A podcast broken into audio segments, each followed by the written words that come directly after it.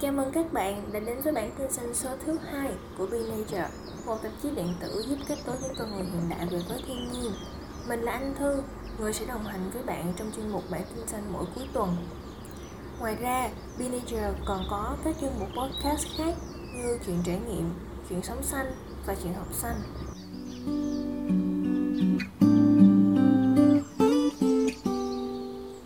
Vậy thì chúng ta cùng đến với chuyên mục đầu tiên tin nóng hổi Bitcoin có thật sự giúp ích cho môi trường? Bitcoin, một loại tiền mã hóa, đã chợt nở rộ trong giới tài chính những năm gần đây. Vậy thì Bitcoin có liên quan gì đến môi trường nhỉ? Elon Musk và Jack Dorsey cho rằng khai thác Bitcoin sẽ thúc đẩy năng lượng tái tạo, từ đó có lợi cho môi trường, nhưng nhiều chuyên gia không đồng tình. Jack Dorsey, CEO của Twitter, cho rằng các nhà máy đào Bitcoin là chìa khóa để tăng sức sản xuất của năng lượng tái tạo, giúp con người tận dụng lượng mặt trời và năng lượng gió hiệu quả hơn. Kathy Wood, người sáng lập kiêm CEO Ark Invest, một công ty chuyên về đầu tư tiền điện tử cũng hỏi ý kiến của Jack Dorsey. Trích lại bài báo mà Dorsey chia sẻ, Wood cho rằng nghiên cứu này đã xóa bỏ lầm tưởng rằng khai thác Bitcoin đang phá hủy môi trường. Tuy nhiên, các học giả và nhà phân tích chuyên về năng lượng tái tạo phản đối mạnh mẽ các ý kiến của Dorsey và Musk. Lucas Davis, một giáo sư cấp cao về nghiên cứu năng lượng tại trường kinh doanh Berkeley Horse cho rằng bài báo mà Jack Dorsey chia sẻ đang phóng đại vai trò của Bitcoin. Tôi không tin rằng Bitcoin là giải pháp tốt nhất. Đúng là Mỹ, châu Âu và thế giới đã và đang ghi nhận sự gia tăng đáng kể về sản xuất năng lượng tái tạo, nhưng điều này không phải từ Bitcoin. Ông Davis nhận định. Thực tế, một số nghiên cứu cho thấy có rất ít nhóm đào tiền điện tử thích sử dụng năng lượng tái tạo cho các hệ thống máy đào của mình. Báo cáo từ Wood Mackenzie cho thấy, tại Mỹ, việc khai thác Bitcoin gần như dùng rất ít năng lượng được sản xuất từ gió hoặc năng lượng mặt trời. Tuy nhiên, công ty dự đoán việc sử dụng có thể xảy ra trong tương lai. Phần tin tiếp theo của tin nóng hổi sẽ là về việc xác chết cá voi liên tục dạt vào bờ biển San Francisco Loài cá voi xám đã gần chạm mức tuyệt chủng vào những năm 1950, nhưng may mắn có sự phục hồi đáng kể vào năm 1994 và giúp chúng thoát khỏi danh sách những loài có nguy cơ tuyệt chủng. Dọc theo bờ biển California, chúng thường xuyên được nhìn thấy trong mùa di cư về phía nam độ đông về và ngược lên phía bắc mỗi đầu xuân. Tuy nhiên, số lượng cá voi xám ở bờ biển phía tây đã giảm trong những năm gần đây, khoảng 24% kể từ năm 2016 Ngày nay, ước tính chỉ còn lại 28.580 con cá voi, theo dữ liệu của NOAA. Nguyên nhân đáng buồn gây nên cái chết của loài cá voi được cho là do các vụ đắm tàu thường xuyên trên biển. Không giống như cá voi xám thì cá voi vây vẫn được xếp vào danh sách có nguy cơ tuyệt chủng. Ước tính chỉ còn khoảng 3.200 con dọc theo bờ biển phía tây ngoài khơi California và các vụ đắm tàu là mối đe dọa lớn nhất đối với sự sống còn của chúng. Kelly Stephen, một nhà khoa học của dự án tại Benoff Ocean Initiative cho biết vấn đề này cho thấy những con cá voi đang phải đối mặt với rất nhiều mối đe dọa. Nhưng cá voi có thể di chuyển đến gần bờ biển hơn, khiến chúng có nguy cơ bị tổn thương cao hơn do nạn đắm tàu, tiếng ồn lớn từ các cảng, ô nhiễm hóa chất và mắc cạn và, và rác thải. Theo một nghiên cứu vào năm 2019 từ Viện Hải dương học Scripps của Đại học California San Diego, các tác giả nghiên cứu tin rằng sự thay đổi này có liên quan đến đồng hồ sinh học của cá voi. Ari Fredlander, một nhà sinh thái học biển, đang giảng dạy và đứng đầu một phòng thí nghiệm tại Đại học California tại Santa Cruz cho rằng dù cá voi bị giết do suy dinh dưỡng hay bị tàu đâm, thì cái chết của chúng cũng được nên coi là dấu hiệu cảnh báo nguy hiểm cho con người.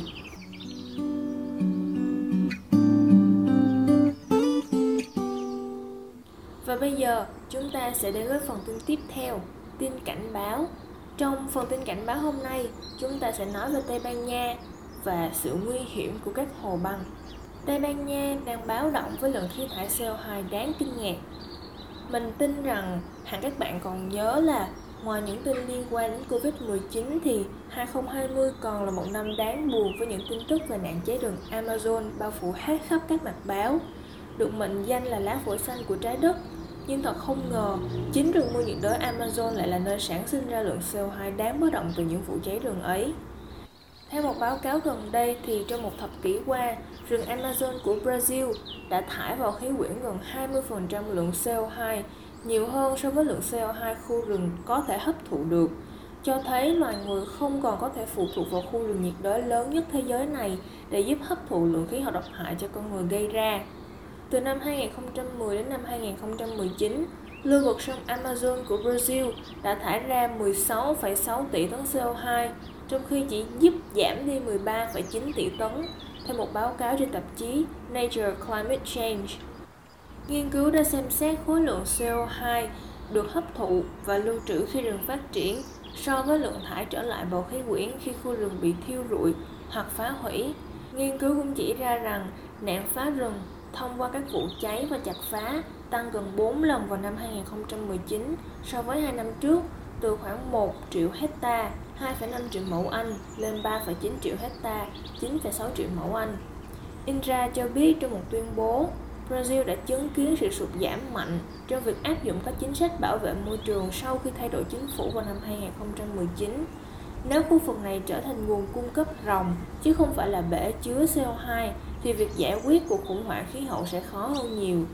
Sử dụng các phương pháp phân tích dữ liệu vệ tinh mới được phát triển tại Đại học Oklahoma, lần đầu tiên nhóm các nhà nghiên cứu quốc tế đã chỉ ra rằng những khu vườn bị suy thoái chứ không phải là các nạn chặt phá rừng là nguồn phát thải CO2 gây ảnh hưởng đến quá trình nóng lên toàn cầu của trái đất.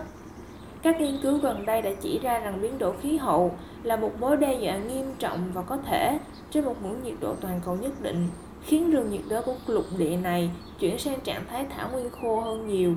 Điều này sẽ gây ra những hậu quả nghiêm trọng không chỉ đối với khu vực nơi có một tỷ lệ phần trăm đáng kể động vật hoang dã trên thế giới mà còn tính trên diện toàn cầu. Hồ băng, mối nguy hiểm tiềm tàng đến hàng triệu người. Các nhà khoa học cảnh báo ngày càng có nhiều người đang bị đe dọa bởi lũ lụt do các hồ băng gây ra. Khi hành tinh ấm lên và các sông băng rút đi, nước tan chảy tích tụ và tạo thành hồ. Kể từ năm 1990, thể tích, diện tích và số lượng các hồ băng này đã tăng 50% trên toàn cầu. Khi những hồ băng này trở nên quá đầy, chúng sẽ có nguy cơ bị vỡ hoặc tràn, giải phóng một lượng nước khổng lồ và gây ra lũ lụt thảm khốc. Mối tương quan giữa nhiệt độ tăng và lũ lụt bùng phát từ hồ băng rất phức tạp.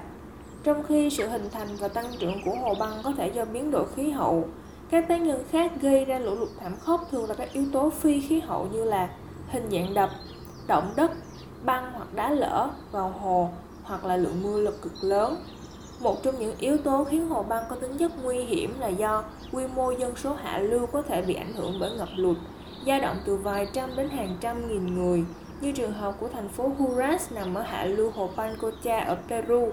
Tuy nhiên, nhiều yếu tố tác động trong trận lũ bùng phát, nhưng chúng ta không thể ước tính được có bao nhiêu người có thể gặp rủi ro trên toàn cầu.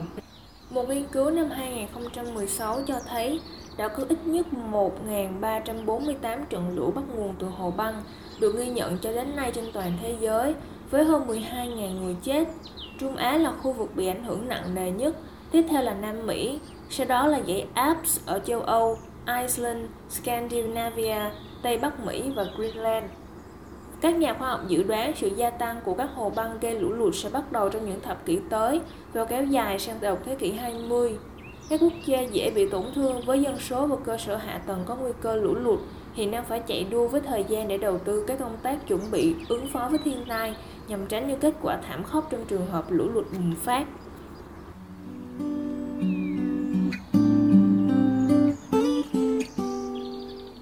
Hãy cùng đến với phần tin tiếp theo, tin hành động. Toyota và mục tiêu không carbon 2025 Toyota đã trở thành gã khổng lồ toàn cầu sau khi công bố kế hoạch mở rộng dòng sản phẩm xe điện và khử carbon trong hoạt động của mình trong những thập kỷ tới. Vào tuần trước, hãng đã công bố sự ra mắt của Toyota BZ, dòng xe điện chạy bằng pin mới được thành lập, đồng thời trình làng phiên bản ý tưởng của Toyota BZ4X tại triển lãm ô tô Thượng Hải. Động thái này đã được đưa ra khi công ty cam kết đạt tính trung hòa carbon, carbon neutrality vào năm 2050 như một phần của chiến lược Home Planet mới. Trong quá trình hoạt động kinh doanh toàn cầu, Toyota sẽ thúc đẩy các chiến lược điện khí hóa, góp phần giảm lượng khí thải CO2 trong toàn bộ vòng đời của một chiếc xe, đồng thời tư vấn với các chính phủ về cách cải thiện môi trường để thúc đẩy điện khí hóa. Công ty cho biết, Toyota BZ4X dự kiến sẽ ra mắt tại Nhật Bản và Trung Quốc với mục tiêu có thể bán mẫu xe này trên toàn thế giới bắt đầu từ giữa năm 2022. Dallin Turner, giám đốc điều hành tại Infusion Map, cho biết tuyên bố trung lập carbon của Toyota đã gửi một thông điệp mạnh mẽ tới các doanh nghiệp Nhật Bản và lĩnh vực ô tô toàn cầu.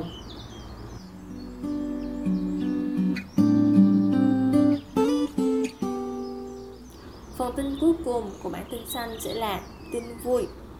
Xe máy kéo điện, các bạn có bao giờ nghĩ đến chưa?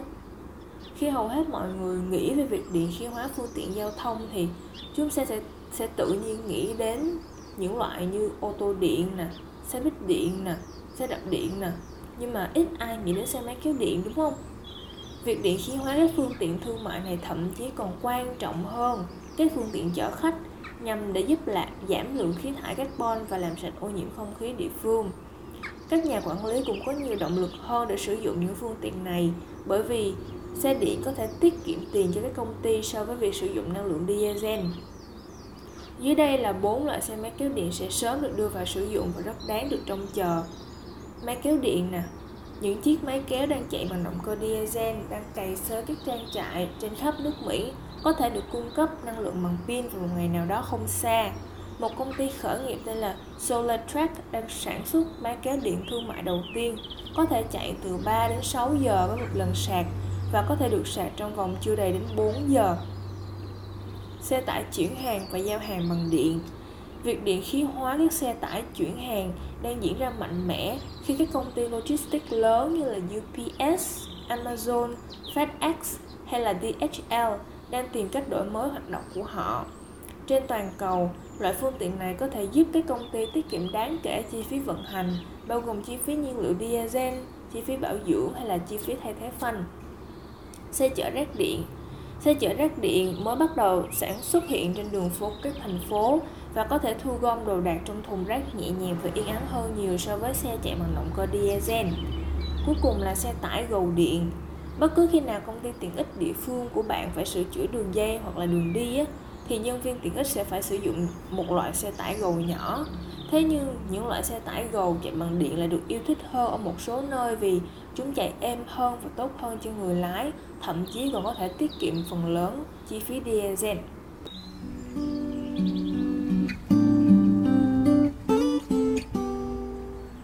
Vậy là phần tin vui ngày hôm nay cũng là phần tin cuối cùng của bản tin xanh tuần này. Mong rằng các loại xe máy điện này thật sự có thể xuất hiện ở Việt Nam vào một ngày không xa ha. Um, mong rằng các bạn sẽ tiếp tục đón chờ bản tin xanh vào tuần sau. Hẹn gặp lại các bạn sớm thôi. Tạm biệt.